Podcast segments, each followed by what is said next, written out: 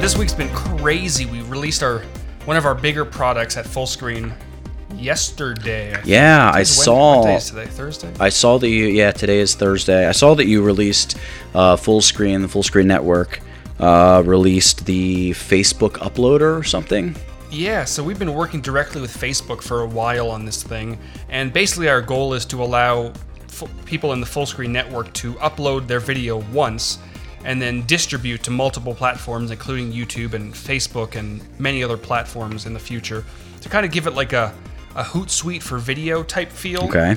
So yesterday we announced it finally, and it should be available to all Fullscreen partners within the next few weeks. So that's nice. Been exciting, but crazy busy. Yeah, I would imagine. So, yeah, that's awesome. We got a lot of cool news and everything, and we should welcome you guys to the seventh episode of the We Geeks podcast. Crazy, uh, but awesome all the same. This one, just like all the others, sponsored by Squarespace. Howard, you got a lot of good things to say about yeah. Squarespace. If you guys checked out the We Geeks Podcast dot com website, which I would assume you have, considering that's where we host our our podcast. But then again, I have had a lot of people subscribe on iTunes lately. We've been getting some decent listens on iTunes and SoundCloud. So, but if you have gone to the We Geeks Podcast dot com website, that was created completely using Squarespace, and it was super simple. I never really liked those, you know, drag and drop websites yeah. and all templates and stuff like that, but Squarespace really does make it very simple. They have very nice mobile-friendly templates, which is very important considering a lot of traffic is driven on mobile. Yeah. And they have, uh, what else do they have? It's eight bucks a month. Yeah. And if you buy a, a whole year, you get a free domain name. And if you want to save ten percent, you can use the coupon code WE Geeks at checkout. Yeah. So Squarespace, lots of great stuff. I've used them for a bunch of stuff. Yeah, and like you said, a lot of times those sort of uh, drag-and-droppy type situations aren't ideal or far less than ideal, uh, but Squarespace is pretty kick butt. And yeah, for eight bucks a month, what are you waiting for? Uh, and also... Yeah, and if you... No, go ahead. Yeah, and, and last thing before we get on to actual news, uh, Patreon. We have a twenty-five dollars patron, Valdis. I, I probably pronounce his name wrong every single week. It's either Valdis or Valdis or... I'm sorry if I'm pronouncing it wrong, which I probably am, but he's our first twenty-five dollars patron, and you guys can support our show at patreon.com slash WeGeeks, and make sure to check out Valdis mm-hmm. at Camis one two three two, that's K A M I S one two three two dot deviant art dot com. That's right. So, uh, we got... a lot of interesting news. I'm just distracted here. I'm playing with this new Periscope thing while I'm trying to... You're live, aren't you? I, I am. And, oh, I'm just looking here. It looks like uh, I'm figuring this out on the fly, and it looks like what I'm doing, when I tilt my phone, it actually is displaying it flipped the wrong way on screen. Of course. Is, is, is. that is that your... Oh, no, hold on. It's my feedback that's going back to my headphones. It's totally messing me up on my end. But yeah, Periscope and Meerkat. We're going to get to that a little bit later on. Um, but for now, I probably should just rotate my phone so at least it's not awful. Uh, here we go. I don't know what he's saying. He moved away from his mic. Yeah. He's trying out Periscope, but we'll get we'll get into that later on. But basically this week, two apps, or I should say today, Periscope came out, and then Meerkat's kind of been out for a while, mm-hmm. but... I think Nathaniel's back. So we'll touch on that a little bit later on. And I'm actually going to go live.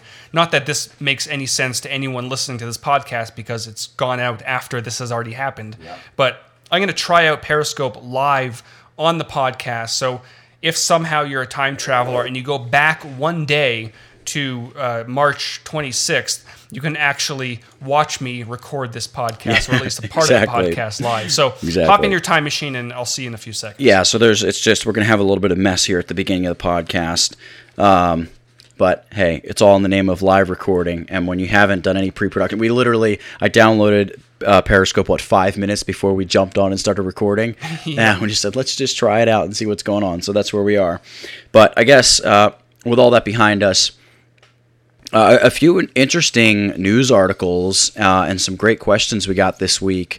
Um, first and foremost, we should touch on uh, Paul C. Buff died this week. Uh, Paul C. Buff created a series of low-priced off-camera strobe flashes called Alien Bees, and they actually have a number of other uh, relatively budget-friendly strobes uh, for photographers, and ran a, a lighting company called Paul C. Buff. Uh, now, one of the fantastic things about uh, Buff's lights were the price point, and it was a price point that was really low, and it allowed a lot of sort of beginning and newer photographers to break into the off-camera lighting industry, whether or not you wanted to light, you know, inside or even take the lights outside. It was much more affordable than a lot of the higher end. Um, even a company like Ellen Chrome, which has a lot of now competitively priced strobes, but certainly much less expensive than a company like Profoto, and allowed a lot of these new photographers to buy the studio lighting for a fraction of the cost and still get very professional results. And the funny thing is, these sort of, you know, quote unquote lower end lights, the Alien Bees, there's still a bunch of uh, professional, very high end photographers that I know of who still use them uh, to this day. Uh, and you can check out the uh, the story and all of the affordable lights, and of course the lighting kits and batteries and all kinds of stuff that they offer over at Paul C Buff dot com. Definitely a sad loss uh, for the photographic community. Uh, and like I said, he was seventy-eight years old. He passed away earlier this week, um, and just fantastic stuff. I mean, in a lot of ways, changed Um, the way that that part of the industry worked as far as buying and selling these lights, uh, price, cost, uh, allowing, like I said, a lot of these newer photographers, photographers who aren't making, you know, ten thousand dollars, twelve thousand dollars a day to really buy their way in um, to this field and, and, and compete when it comes to this stuff. And, you know, I mean, a, a, a strobe is a, a light head that puts out a big boom flash of light. Uh, it's not really much more than that. Um, and of course, there were downsides, but for the price, um, they were really fantastic little lights. Um, and he's done a lot of great stuff. So, yeah, definitely something at least to note. Uh, and I wanted to kind of lead off the show with that this week, um, just sort of mentioning that. Yeah, I don't have much to add to that because kind of like last week, when it comes to photographers, I have absolutely no idea. I, I didn't hear about Paul C. Buff until actually this week when he passed away. It, it's obviously very sad when someone in the industry passes away. Yeah. But it is kind of nice that he was kind of a pioneer, or he tried to make sure that his kits were affordable for mm-hmm. anyone who's kind of trying to get into the industry or is in the industry. We don't very see we don't see that very often. Yeah. So it's nice to see that he was behind that, and it is a sad loss when someone does pass away. Yeah. So just kind of a shame. But yeah, I just wanted to mention that. And also there was something interesting um, that I saw earlier this week. I think it was lynda dot com actually that posted it on their YouTube channel. And I'll have a link uh, to this episode uh, on my Tutvid blog, tutvid dot com slash we geeks slash episode seven, it would be. Uh, you can go and check this out, check out all the information, all the stories we talk about.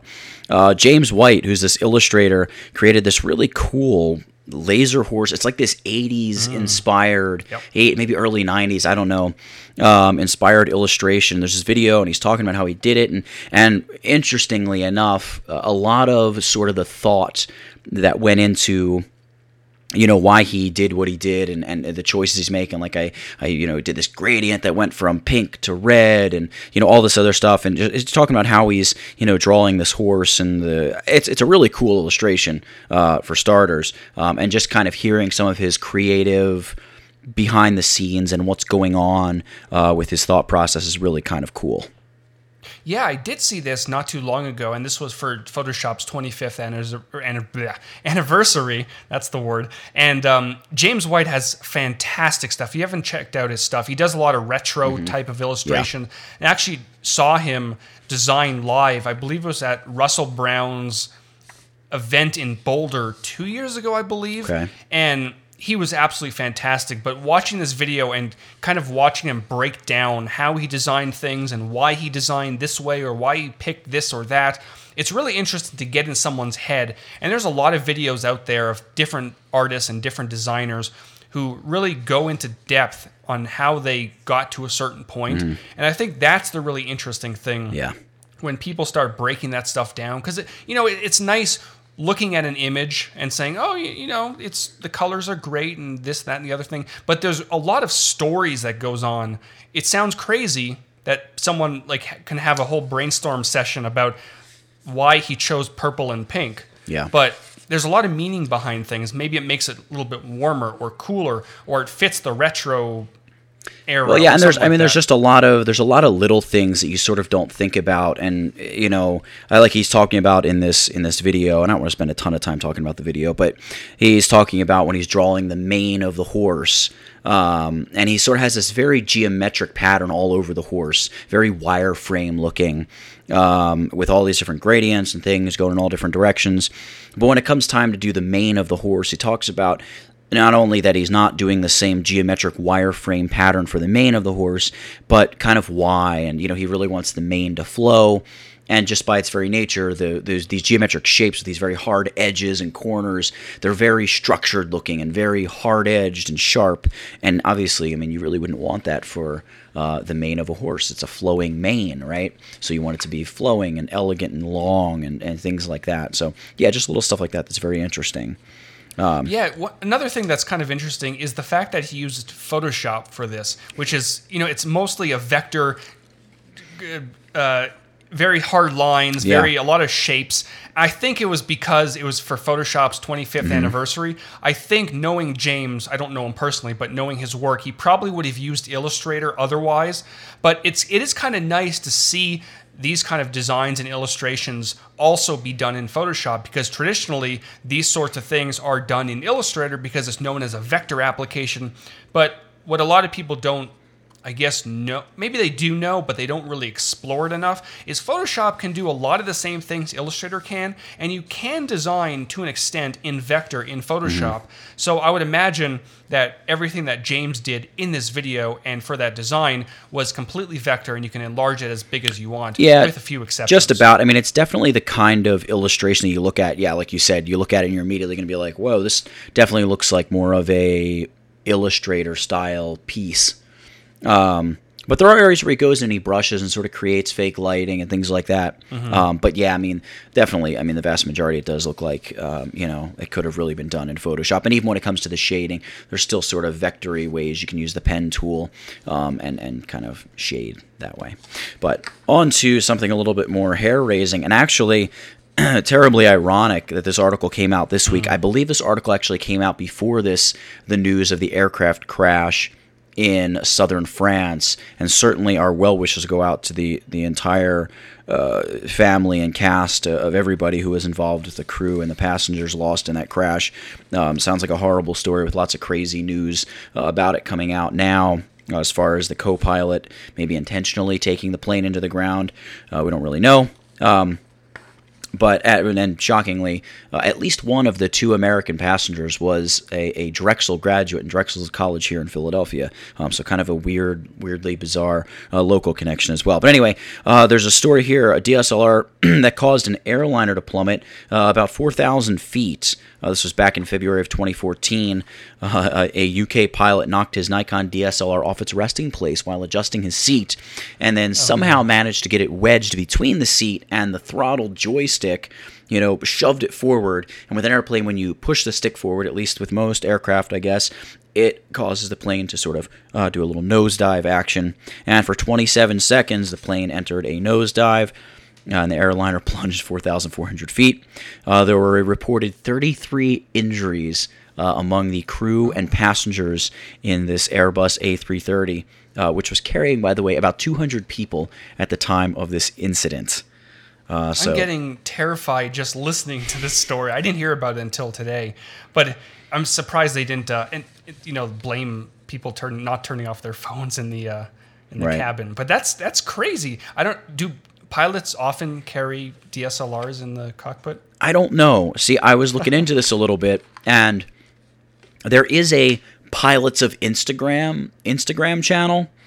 Um, however, this article that's talking about uh, this D S L R causing this airliner to plummet four thousand plus feet does say that typically uh, American and United Kingdom pilots are prohibited from taking electronic devices into the cockpit and using them to photograph and, and do things I like that so, yeah. that would distract you from flying the metal bird that you're flying. Um, So again, I'm going to try to find this Pilots of Instagram Instagram channel and post a link for it over in uh, the blog article portion of this. Um, but yeah, definitely if you're you know listening, uh, see if you can find it and check it out. I mean, I'm sure there's amazing photos you can get up there, um, but you know it's sort of like not it may not be worth the risk, right? Not while I'm in the airplane, at least. If you want to do it, if you're the only one on the plane, mm-hmm. kind of like uh, Harrison Ford almost well, did crash his plane. By all means, do it. But when you have two hundred people yeah. on your plane, just keep all that stuff out of the mm-hmm. co- cockpit and, you know, yeah. let us arrive safely. I would tend to agree with you when it comes to when it comes to that. I hate flying, but so just thinking of this thing right. You're freaks you're me you're out. In a metal tube forty thousand feet off the ground. What's scary about that? Yeah, really. Yeah. So moving on from that, uh, we have Canon uh, introduced a very small four K camera. Uh, over at uh, like this press event in China, uh, a little before, uh, there's an N- NAB, there's a, a big show that happens out in Las Vegas, uh, and it's happening in April. Um, and Canon released uh, this little four K camera. It's about the size of a D S L R camera um, ahead of the show. Right now, yeah, it's crazy. And it looks it looks pretty remarkable. Uh, it's got a one-inch C M O S sensor, ten x optical zoom, uh, essentially a twenty-four to two forty millimeter uh, lens. If we're speaking in thirty-five millimeter terms, f two point eight to f five point six lens, uh, fifty-eight millimeter filter, built-in Wi-Fi, and external viewfinder. Um, it's definitely um, an interesting four K uh, camera just because it is so small. Um, and I believe it was the Petapixel article that I was looking at that made a specific reference to this potentially being Canon sort of stepping into the four K drone marketplace with a much lighter four K camera. Therefore, you're not spending mm. additional thousands of dollars on your drone to lift a massive four K camera into the sky.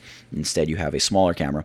I wasn't able to find a price point on the camera. Um, maybe if I find one, I will put it in the in the article for this. Uh, but yeah, definitely super cool to see a smaller four K camera, uh, hopefully more affordable four K uh, cameras coming to the market, allowing more and more people to create four K footage, since especially, I mean, it's starting to look like four K footage um, will sort of be the way of the future when it comes to uh, digital video resolution.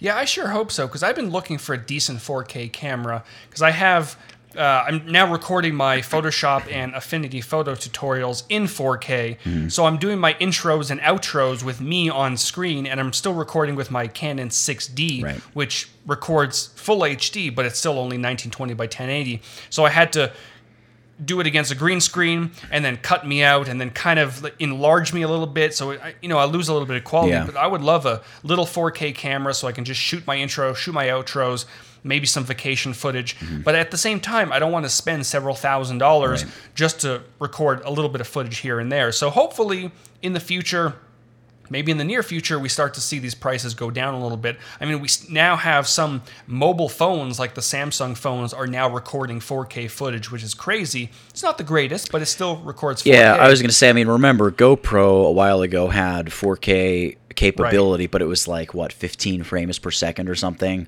So it's yeah, like, you know. It's four K I mean, at a cost. Right. I mean, is it even four K at that point? You know what I mean? Like, part of the beauty of four K is that super huge resolution, that crisp, sharp edge. Like, I want four K on a quality uh, sensor, you know, so you can get yep. that really, really crisp, you know, th- that, those rich colors and everything that you see, you know, when you see like the the Samsung o- OLED, OLED, whatever T Vs where they have these four K images being displayed and you're looking at it and it's just, you know, falling out of the screen into your lap almost. And it's so, you know, hyper realistic almost.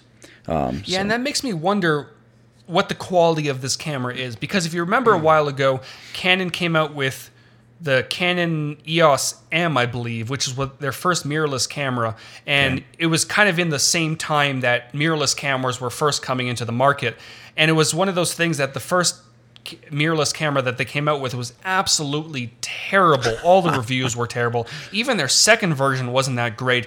So I'm hoping that they're not, not just releasing this four K tiny little camera at a cost, like I said before. I hope they actually spent a lot of time and effort into making sure the sensor will result in, you know, high quality images and video. Yeah, no, absolutely. Uh, the upshot is, though, I mean, the pilot could take it right into the cockpit with him and shoot some four K footage right through the right through the stinking window. Uh, and it would be... Record four K footage while he's dropping four K. Right, exactly. Well, yeah, there you go. Uh, sort of four K squared. So I guess, Howard, I mean, uh, the next uh, topic here is something that we, we actually have batted the idea of talking about this around for the past couple weeks um, since Meerkat came out. What it, it feels like it was only a couple weeks ago. Yeah, it's not been. It hasn't been very long. Yeah, and um, actually this morning. So Meerkat's been around for uh, probably a few weeks. I've been hearing about it. I've been seeing yeah. a lot of live tweets on Twitter, mm-hmm. which I'll get to that in a second. It's bothering me a little bit, but. This morning, actually, Twitter introduced Periscope. We've been hearing about it for a little bit, but we haven't actually seen it go live. Some people have been using it, but uh, I haven't until actually right now. I'm actually recording. Are you bro- Are you broadcasting my, though? Recording. Not yet. I'm, recording I'm isn't the key. In the thing right now. Recording isn't the key with something like Periscope or Meerkat. Just to give a quick rundown for those of you who might be listening but not watching. Um, Periscope and Meerkat are both live broadcasting apps. Now, Meerkat hit the market first um, and was pretty popular. However, Twitter went and sort of limited Meerkat's access to the Twitter social graph, um, which basically, long story short, makes it more difficult for you to link your Twitter account to this live broadcasting app. I think, personally, part of the reason that happened was because Twitter, back in January, had bought this company called Periscope, which was going to be their own version of this live broadcasting, tweeting uh, company thing. Uh, and Periscope is what launched today. And uh, and I am pressing start broadcast right now. How do I flip my uh, double tap I think, to flip? Yeah. Oh, okay. Oh, and, and there's a tweet. All right, so I have published. My broadcast is live. I'm testing this out for the very first time. Me too. On... Oh, look, I have a, oh, seven people have just joined me. Seven followers. So if you're watching this now on Periscope, oh, I got a heart. There's like a whole hearts right. floating around. Yeah, those are all your, your am, hearts. Oh, it says in who joins. Yeah. ten people, eleven people. This is kind of crazy. Yeah. So Nathaniel and I, oh, Jose says hi. Hello, Jose. We are recording our We Geeks podcast for tomorrow, episode number seven. Yep. And I'm testing Periscope for the very first time. And it's really interesting. I'm actually surprised that we haven't seen an app like this, or at least a decent app like this, previously. It is, it's yeah, it taken is, until now. It is kind of crazy to think about it that way, um, because it when you look at it, it seems like it makes a lot of sense, and it's so simple and easy to use. Um, and yeah, I mean, it's it's super cool, free to use, and yeah, completely free. And if people are watching now and wondering why I'm so silent, we're actually recording our podcast, and Nathaniel's talking. Mm-hmm. Eventually, we'll figure out how to sync this so you guys can both watch right. both of us at the same time. Right, yeah. But one thing that kind of annoyed me about Meerkat, and maybe it's the same thing about Periscope. Oh, there's hearts all over the place. This yeah. is crazy. Um, is that I was seeing people use Twitter basically as a chat room mm-hmm. for Meerkat. So people were like resp- like typing one-word answers or hello or how are you doing on Twitter. Right. Which is, that's not what you should be using Twitter for. Right. It drove me absolutely insane. And if you're broadcasting live, then you should be talking to people. Right, and it is and interesting. I, I see there's like, yeah, there's there's comments and people are talking to yeah. me. I don't even know how to see this. Yeah, Again, no, I'm testing neither. this for the I, very first time, and I'm probably going to end this in a second. Um, someone just said Meerkat quality is better. I haven't tested Meerkat, so I'm not one hundred percent sure. Mm. But what I have noticed with both of these apps is that still, you're broadcasting from a mobile phone, so the quality isn't going to be that great. Yeah, the front-facing cameras are usually terrible. Yeah. So hopefully in the future we'll have better quality. But well, I'm, th- I'm, there's so much I'm, potential I'm, with... I mean, I'll just interrupt you for a second. Uh, yeah. I'm, I'm sure also it's very network-dependent, you know. Um, oh, I'm sure. So, yeah. you know, it's going to depend on your network and the recipient's network. But yeah, no, go ahead. But what, yeah, but what's really cool about these sorts of apps, again, other than the fact that I'm surprised they we haven't seen them until now. Mm-hmm. Um, yeah, I know it's a it's a seven twenty p camera, um, and it's the compression, but is there so much potential f- to use these things in the field? Like you were saying that today with that explosion in New York, yeah, that's right. is reporters and just random people grabbed their phone, turned on Periscope or Meerkat, ran into the to the streets, mm-hmm. which I don't know if they should have been doing that, but we were able to watch this thing unfold in real time. And I think we're going to start seeing apps like this continue, you know, reporters are going to grab it and start reporting. You don't have to rely on a camera crew anymore. And what I'm interested to see is if, um, if what's it called? If astronauts on the International Space Station or something start mm. utilizing this, so we can actually watch them kind of vlog in real time as they're up there floating in space, which yeah. I think would be absolutely crazy. Yeah, I mean, it's it's it is pretty cool, and I guess the, yeah, this explosion and this fire in New York is going to be uh, maybe famous for the first real uh, like live broadcasted news event, at least through Periscope. I know, yeah, Meerkat has been here for uh, for several weeks. Um, someone just someone just said it will change the adult industry. Yeah, I mean they they they're probably correct well, about that. There you that. Go. So I'm but gonna I mean, I'm gonna actually end my Periscope stream. How do I do this? Uh, I think if you swipe down swipe from the down top, to stop. Yeah. Bye bye. Stop broadcast. Okay. Yeah, but it, it was go. it was funny because I saw an article on The Verge uh, about this explosion in New York City, but it it was very uh, interesting because they said, "Hey, I saw this thing being tweeted about," and then boom, next thing I know, there's a link to this Periscope where I can go and watch it. Um, and, and it was funny reading it because that's exactly what happened to me. I saw these tweets, and then somebody put up a link from some reporter or somebody. It was somebody on a rooftop, um, and it was just this rooftop essentially across the street from the fire, and you saw all the fire trucks, and they're, you know, hosing this, this fire down, and it's just, you know, there's like, I don't know, just a lot of fire and flames and, and all of that kind of thing. And definitely very interesting. Now, one thing uh, that we should point out about this, uh, beside all of the uh, all of the industry changes and things that it may uh, change around everything, around the web, right, is um, Periscope. And, uh, you know, we, we heard the Meerkat, allegedly Meerkat quality is better than Periscope's quality. I don't know. Again, I haven't tried Meerkat out either. Although I have watched some Meerkat live broadcasts and the quality isn't, you know, stunning either. Uh, but anyway, Periscope allows you to save your live broadcast after the fact, which at least as of right now, Meerkat does not allow you to do. So if you're interested in saving your broadcast, um, maybe that's something you would want to consider. Um, I don't know if you upload your broadcast where it gets stored. I don't know if this is something Twitter is taking on and saying, yep, we're going to store these huge broadcasts. Um, but I know one complaint that I have heard about Meerkat is people will go into one of these timelines where somebody's used a bunch of Meerkat and uh, they basically uh, are, are very disappointed that it's a bunch of dead links because you click on a Meerkat broadcast that's over and it just basically says, ah, you're too late, too bad. One thing that was kind of interesting, I was trying to pay attention to what was going on on the screen, but I didn't catch all of it. I saw a bunch of hearts floating and a bunch of comments kind of appearing and disappearing. Right. But one thing that someone, I guess all my viewers were not from Twitter. Somebody in there said that they found me from the nearby section, and they mentioned the city I lived in. So they probably live potentially in my neighborhood and were watching this thing. Um, so I guess... I don't know if Meerkat has that feature, but Periscope, it looks like you can view people's streams that are in your area, which is kind of interesting, but also kind of creepy. But I suppose you can probably turn that feature off. Yeah, there is. There, I did notice there was a location setting, and you can set it right. on or off um, to kind of give a more exact location or not. Uh, but that is kind of cool, though. I mean, in a in a sense, because I mean, you flipped it on, and you immediately had you know a dozen people, boom, like that. Um, and if you know somebody was kind of a neighbor, um, it's kind of crazy. I mean, I do know it's one of the editor's choice apps in the App Store, so I'm sure millions and millions of the, uh, copies of the app are being downloaded today uh, by iPhone users all over the place. place. Um, but yeah, definitely a really, really cool um, little tool uh, for live broadcasting um, because it, you know, I mean, you, you had Google Plus uh, or you have Google Plus Hangouts. You can, you know, live broadcast through that and things like that. But this is just so simple and immediately goes out across social networks. Um, I posted a link to this on Facebook and I have the, obviously the Twitter link uh, that went out as well. So yeah, definitely cool and something yeah. to keep, keep our eye on. And maybe it'll be something where we have to figure out some way to, to live broadcast every week when we're uh, when we're recording the podcast. I don't know. We'll see.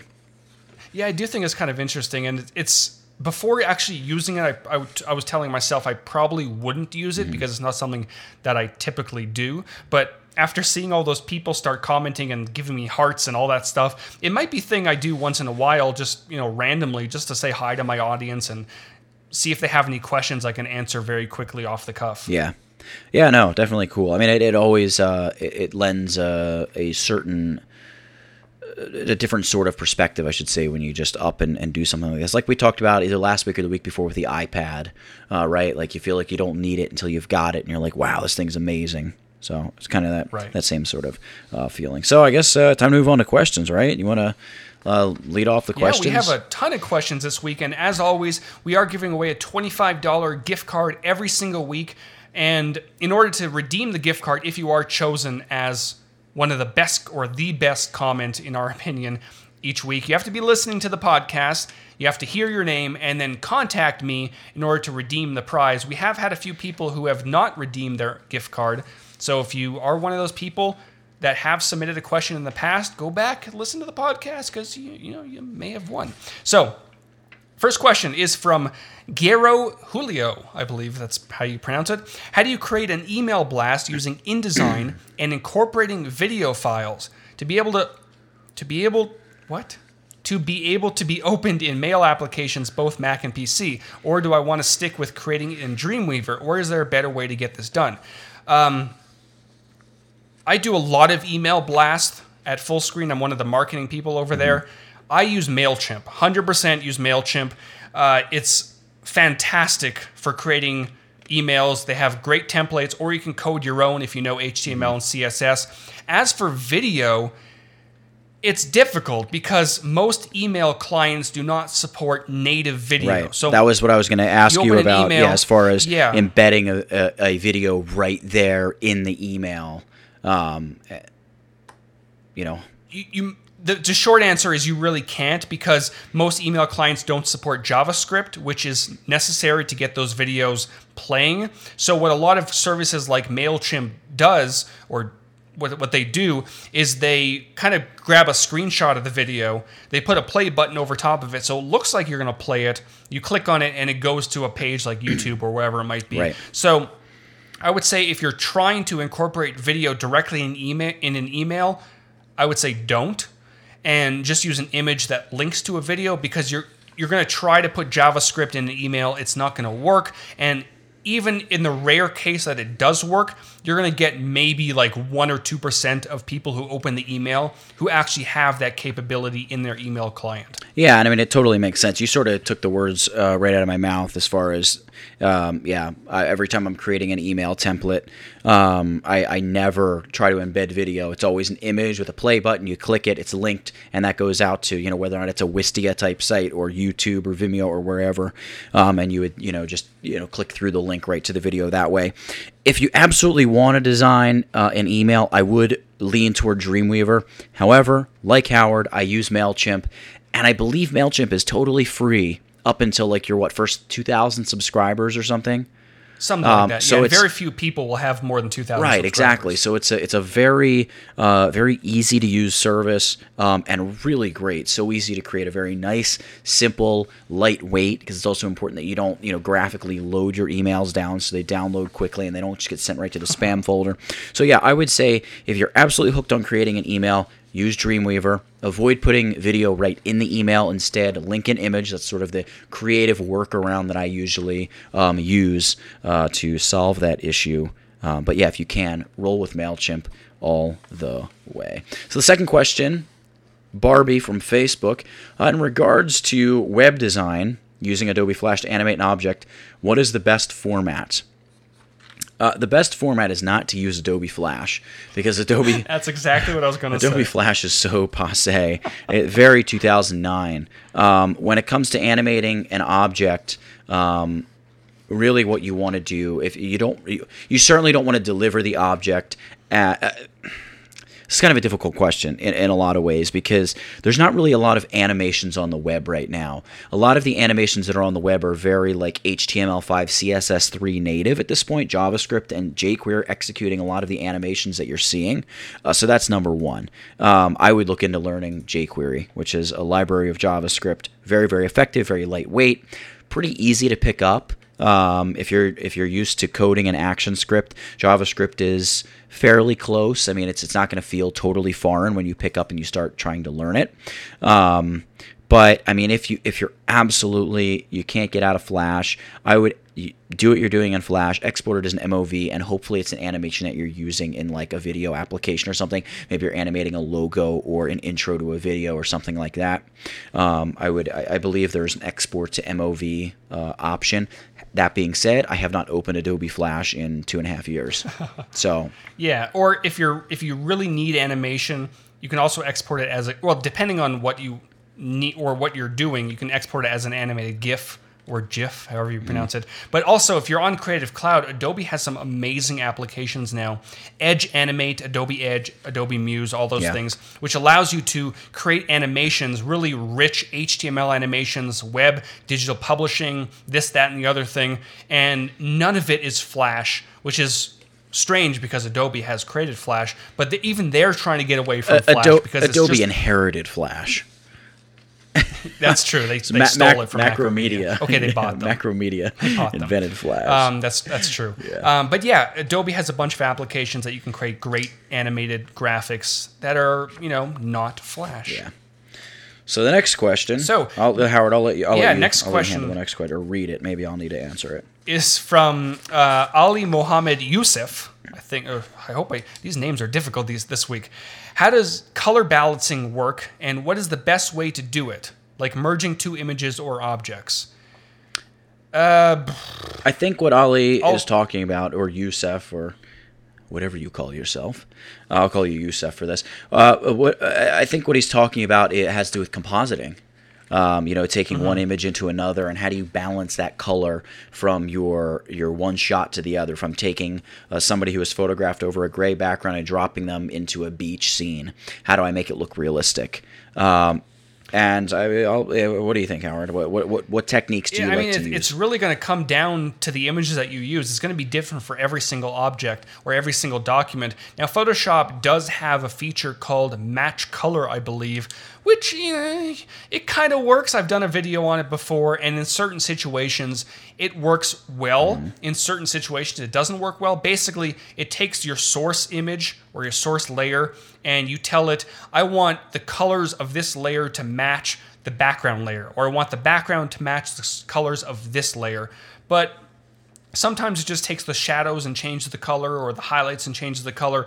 I much prefer to add Uh, like a color balance adjustment layer to my images, and then kind of trial and error. A lot of it's in, very rarely you're going to look at a layer or look at an image and say, I know I need to adjust the reds, the blues, and the yellows. So a lot of it, for me at least, is a lot of trial and error. Slide the red to the right and see what happens. Slide the blue to the left, see what happens. And eventually you'll get everything matching up and looking great. Yeah, I mean, I... I Uh, there's a little bit more science behind it for me when I'm doing um, my my color balancing and color correcting, if you want to call it color correcting in that way. Uh, I think color matching is probably a, a, a slightly better term to use. Um, uh, two things that I typically do. Well, unlike you, Howard, There are there are definitely times where I can tell in an image, you know, all right, either the background, there's too much yellow. You can definitely tell there's a yellow shift. And what do I do? I go into Curves and I drag up on the blue channel, because blue is the opposite of yellow, right? Or if there's too right. much blue, I just drag down on it. And I'll, you know, tweak and adjust uh, when it comes to that. Or if you're uncomfortable with curves, uh, there's always the color balance, like you said, uh, adjustment layers, things like that. So I, I, I do uh, occasionally you can see things like that. A lot of times I feel like you can, but I guess I suppose it depends on the images you're looking at and working with. Uh, but two things that I like to do. Number one, I like to take the background image, duplicate it up on a new layer, and go to the blur filter, but I choose the average blur, which takes the average of all the colors in the scene and gives you one solid color. I'll then apply that mm. solid color as sort of a soft light overlay only on the object or the person that I'm putting into that scene. And then I'll also go ahead and create a gradient map adjustment layer, and I'll sample the shadows in the scene that I'm, that I'm moving this person into and the highlights in the scene that I'm moving this person into, create that gradient map, and then set that to soft light as well. And, you know, again, using opacity, you know, adjust the opacity until it looks about right. Those are two things that I like to do. Um, but I always have to go in with curves at the end and just perfect and adjust, you know, take a little red out, add a little right. Like you said, you're just tweaking and adjusting, seeing what looks just right uh, with regard uh, to that image. So that's, that's you know, the long and short of it, how I do it. Yeah, I think you can definitely tell which one of us edits photos for a living and which one just creates Photoshop uh, tutorials. All right. Well, that kind of leads into the next question pretty well. Michael Bierman, uh, I believe that's how I, I pronounce his name. A question for the We Geeks podcast. What would you prefer, putting a lot of effort into correcting correct lighting while shooting a photo, or being good with dodge and burn? Also, what is your strategy for dodging and burning? Uh, something like one gray layer or a translucent layer with soft light blend mode, uh, blend if, customized pencils, et cetera. Uh, well, I think they're two separate things. Focusing on your lighting when shooting the photo and dodging and burning. You can... No, yeah. Go ahead. Oh, I was going to say, and you can probably speak to this a little bit more. I don't know I don't know why I interrupted you. But you should always, if you can, focus on lighting. Lighting is so key to, you know, a proper photo, a good-looking photo. The the little... The better your lighting, the less you're going to have to do in post-production yeah. in Photoshop. But in terms of dodging and burning, you always want to edit non-destructively, and I've done another Photoshop tutorial on this. What I do is I have a gray layer, like you said. I set the blend mode to soft light, and then with a black or white brush, black basically burns it, white basically dodges it. So you're kind of brightening up the highlights, darkening up the shadows. Um, so yeah, that's my strategy for dodge and burn, but I don't do much actual photo shooting, so I'll throw it over to you for the lighting. Yeah, purpose. I mean, the funny thing about putting effort into correct lighting is the more correctly you light, the less you have to Photoshop, but the more you can Photoshop. The the more that's correct true. Your lighting is, the more you're going to be able to have great dodging and burning. Uh, because the more you dodge and burn correct lighting, the more you emphasize that great lighting. And if it's bad lighting, you're just going to be emphasizing that bad lighting, further pointing out that it's bad lighting. So uh, I, I definitely think it starts with putting effort into correct lighting. Now, that being said, you can kind of dodge and burn any photo you want. There's some great natural light photographers that do some amazing dodging and burning work, but it still requires you to, you know, find those shadows, find that great backlight, find that great edge light, find that great accent light, that hair light between the buildings, um, you know, all of that, those kind of things. So I would say put a lot of effort into correct lighting, number one, because correct lighting can get you a great photo. Dodging and burning can't get you a great photo. Dodging and burning can help tweak a good photo to make it a great photo, but bad dodging and burning can also take a great photo and make it a really bad photo. So definitely. Yeah, I've seen some pretty ugly results yeah. from people over dodging and over burning. Yeah, so definitely focus on lighting and worry about dodging and burning later.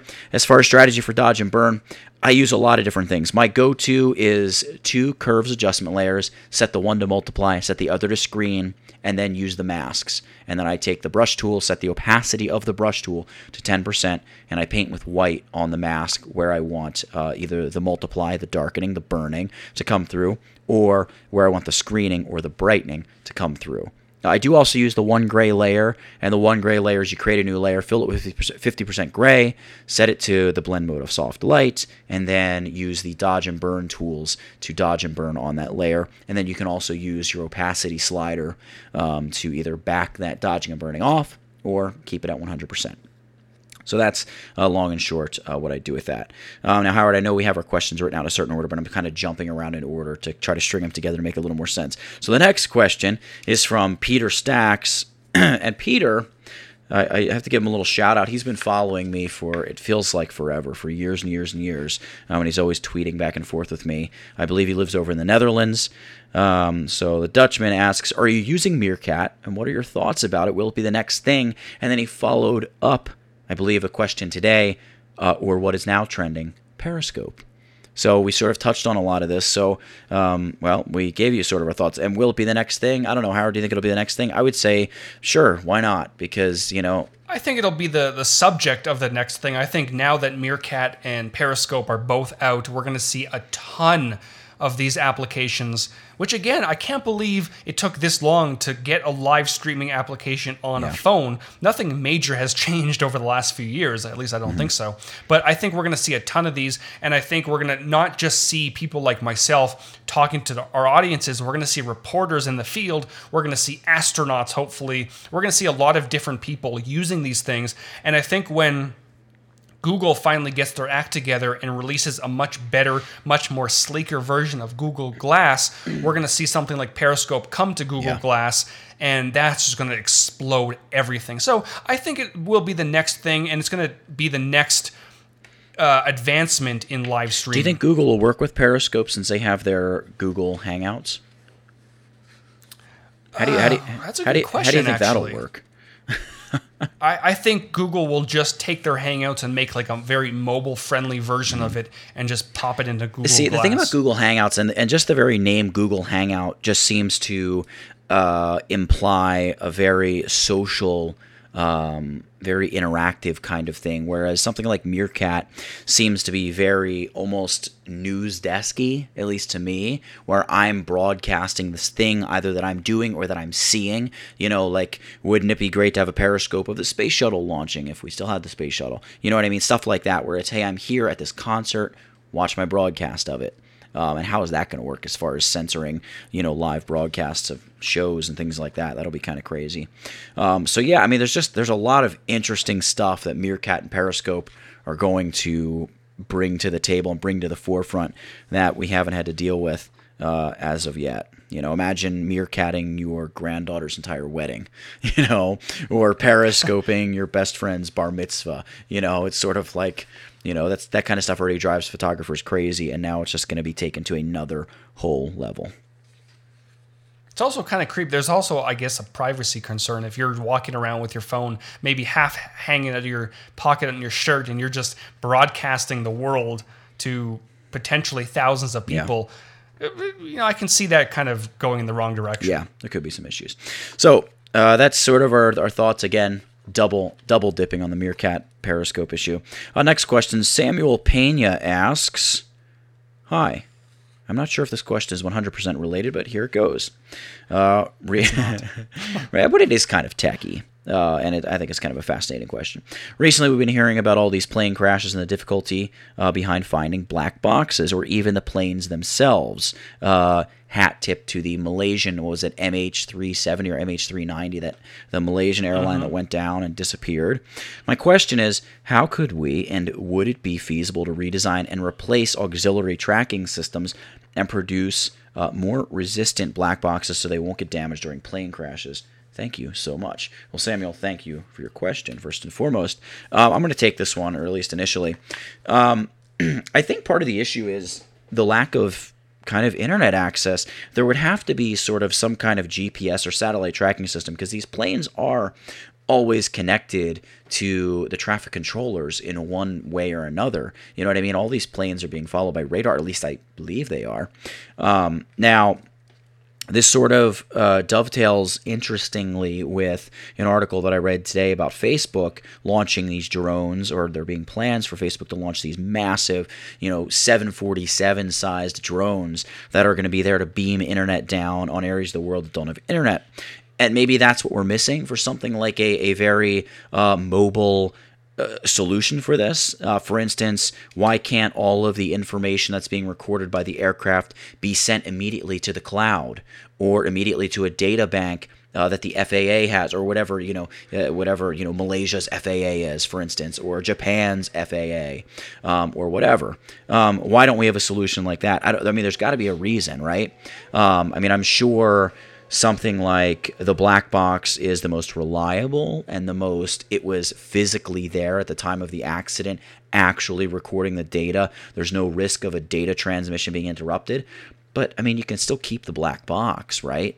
Why not have some way to beam data back? I, I mean, allegedly, if we landed on the moon, we were able to satellite beam data back from the moon in the sixties, for crying out loud, from the moon.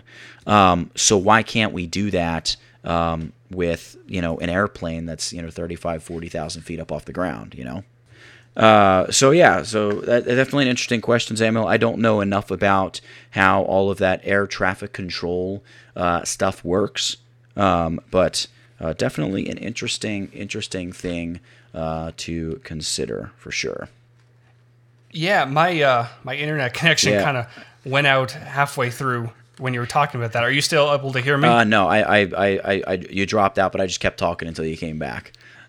So, oh, good. I'm back. Yeah. So um, I didn't I didn't hear most of what you were saying, but I will give my thoughts on this. Yeah. Last I heard, and this was several years ago, they are actually developing like an advanced G P S, a much more advanced system. If I'm, I'm sure you've been in a plane, and I'm sure most of our viewers have been in a plane, but during the descent, the plane kind of drops quickly and then kind of glides a little bit, and then it drops quickly and glide. And can, can, it continues that until it actually lands. This new G P S system will not only allow planes to travel in more direct routes, but it'll also allow the plane to land without that dropping sensation. It'll kind of just have a nice direct fl- direct path, let's say from forty thousand feet all the way down to zero. Um, but I am surprised that, like you said, I think this is what you said. I lost half of what you were saying, but I'm surprised that it doesn't automatically upload or transmit to somewhere, even if it's like a centralized, maybe the United States launches a satellite mm. or, I don't know, SpaceX launches a satellite to gather all this information. Yeah. Of course, people would have conspiracy theories, but I'm surprised there's not like a backup. You, like you said, there's you can keep the black box, but something in addition to that that transmits things. The other thing I'm very surprised about, and I don't know if this exists or not, or if it doesn't exist, or maybe they're developing it, um, is some sort of like an automatic takeover system, so people on the ground can take over the plane remotely. It's probably something that would require years and years and years of development and testing, but something like nine eleven, people on the ground knew the plane was being taken over by terrorists. There, there, need, there needs to be a system, in my opinion, that someone on the ground or a bunch of people on the ground can lock down that plane so nobody on the plane can fly it and they can safely guide it down to safety. But again, these are things that would probably take years and years of development, potentially completely overhauling the cockpit. So, especially when you're dealing with aircraft technology, it's not something you can just kind of release one day and throw it in a plane the next day. It requires a lot of testing. Yeah, and it's everything's so long distance. The infrastructure, the physical infrastructure, becomes a very real, uh, con- this, a very real thing to contend with, I should say. Uh, so, all right, moving on. Great question, Samuel. Uh, Caleb Surface from Twitter asks, "How important is having a creative space to work in, and what goes into building, making one?" Howard? Uh, I don't know exactly what goes into building or making one, because I haven't. I mean, I have an office um, which has a desk and a few monitors and a few other things, but I have worked in creative spaces. Uh, at Fullscreen, we had a great office that I worked at, and I've seen a lot of great spaces. And from what I've heard from people is that working in a creative space with cool desks and you can rollerblade all over the place, kind of like Google Google's offices, is it just kind of boosts productivity around the office. If you're just sitting in a very dark room that's very boring with no pictures on the wall, you're not going to really get inspiration. You're kind of just going to sit there all day and be bored out of your mind. So in my opinion, having a creative space is very important if you are a creative person. Of course, if you're account- an accountant, who cares? But if you're into art and everything, you got to look around and be happy and be in kind of enjoy what you do. Yeah, I think uh, what would go into building and making one, I think the number one thing, uh, well, it, kind of one A and one B. Number one, if you're working with other people, work with cool people. Um, that's sort of the one A. Uh, one B would be uh, work on creating an open and stress-free environment, because creativity, in, in my opinion at least, is fostered and spawned from a very free environment, a place where you can just kind of chill out, where there's no stress, there's no pressure, it's open, it's a place you're comfortable with, um, you know, and it's a place you love. Uh, so I, there certainly is no recipe to creating a creative space. I do think it's important to have a creative space to work in. That being said, there are amazing pieces of artwork that come out of, you know, a kid, you know, with a laptop in his mother's basement kind of uh, setup. But I mean, you know, look around if you're if you live close to a city, or, you know, even if it's just your corner of the bedroom. You know, who is it? Uh, Ray William Johnson, or where that guy was on YouTube. Um, you know, he had like that wall, that, that corner that he stood in that was all covered with like, you know, magazine cutouts or something. You know what I mean? Yep. And like, what is that? You know, a corner of your bedroom. You just glue a bunch of magazine cutouts to, you know, I mean, just whatever it takes to create kind of a fun little corner where you can kind of turn into it and, you know, be uh, immersed in some way, shape, or form in your own little world, uh, doing your own thing, not really worrying about anything else. Um, you know, yeah, I mean, I definitely think it's a very important thing. Um, but what goes into building or, or making one, it's everything from, you know, pasting magazines onto the wall in your bedroom, if that's where you are, to building a very open and free environment. I mean, Kelby One, uh, Scott Kelby's company down in Florida, they just did a, like a, a, I don't know if this is sort of you're alluding to it, the rollerblading through the office thing, but they basically strapped a bunch of GoPros to one of the girls that worked at the office and had her rollerblade through the building. And you can just see all the glass, you know, office cubicle type things, and, you know, all the different colored walls and just everything like that. Just a very kind of fun and funky looking environment, uh, very open. Though, if you look at it, there's there's space. Um, you know, you don't want to move into a cubicle jungle uh, where you just have your little box and everything's monotonous and and dreary and, and, and just there's there's a certain pressure, you know, because everything feels heavy. And what is heavy? Heavy is pressure. You know what I mean? So, I mean, that's that's what I would say about that. So, yeah, I think it's important. And going into building, making one, something that's open, free, but something that you love. Totally.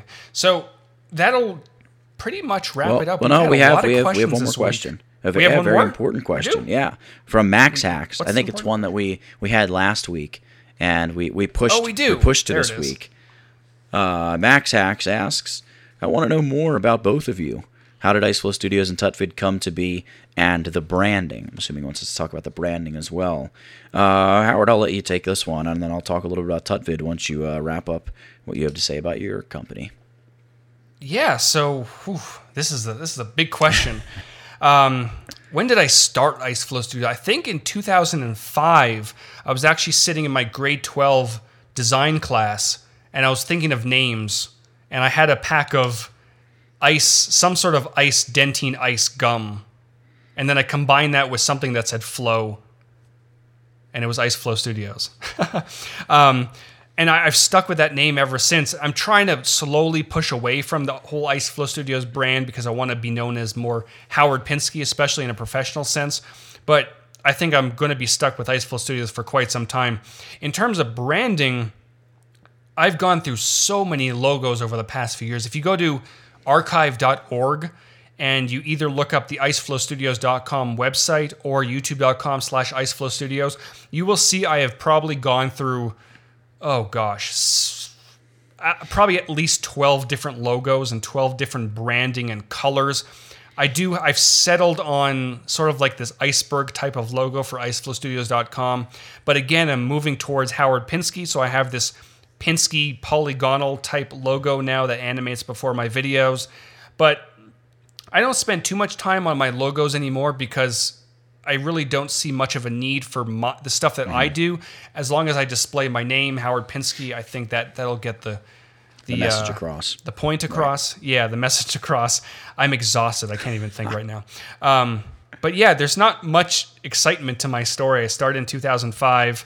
I think I launched my YouTube channel in two thousand six, and I've been through a ton of logos. Maybe I'll make a blog post about it at some point. But yeah, yeah that's about it. Yeah, so that, that's uh, that's cool.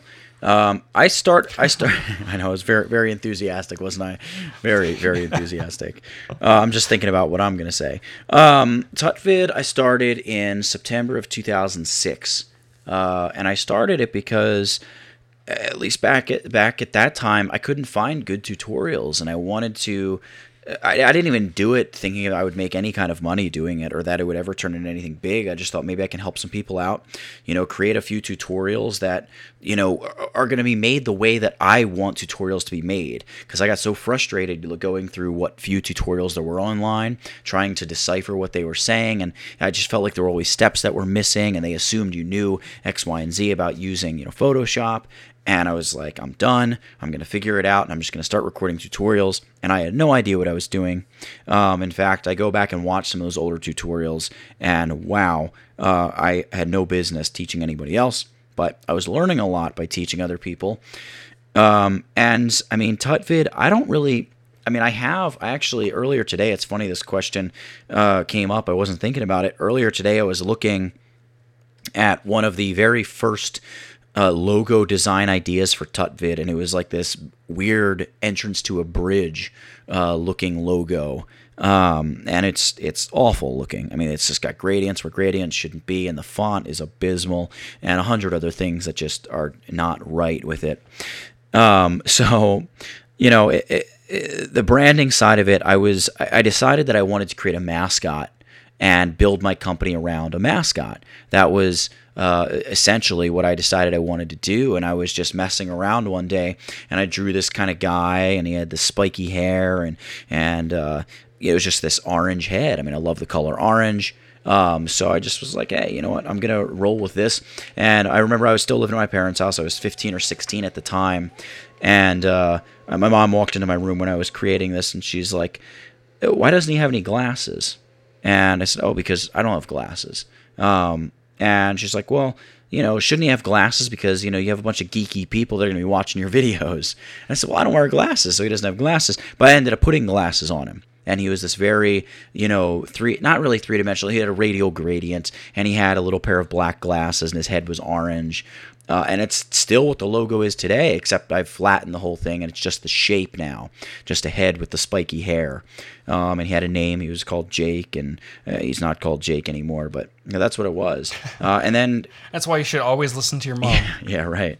Um, and, and then I just started putting videos on YouTube, and, and it just sort of took off, and people started watching the stuff, and you know, here I am, what's almost ten years later. Wow, I'm approaching the ninth anniversary of it.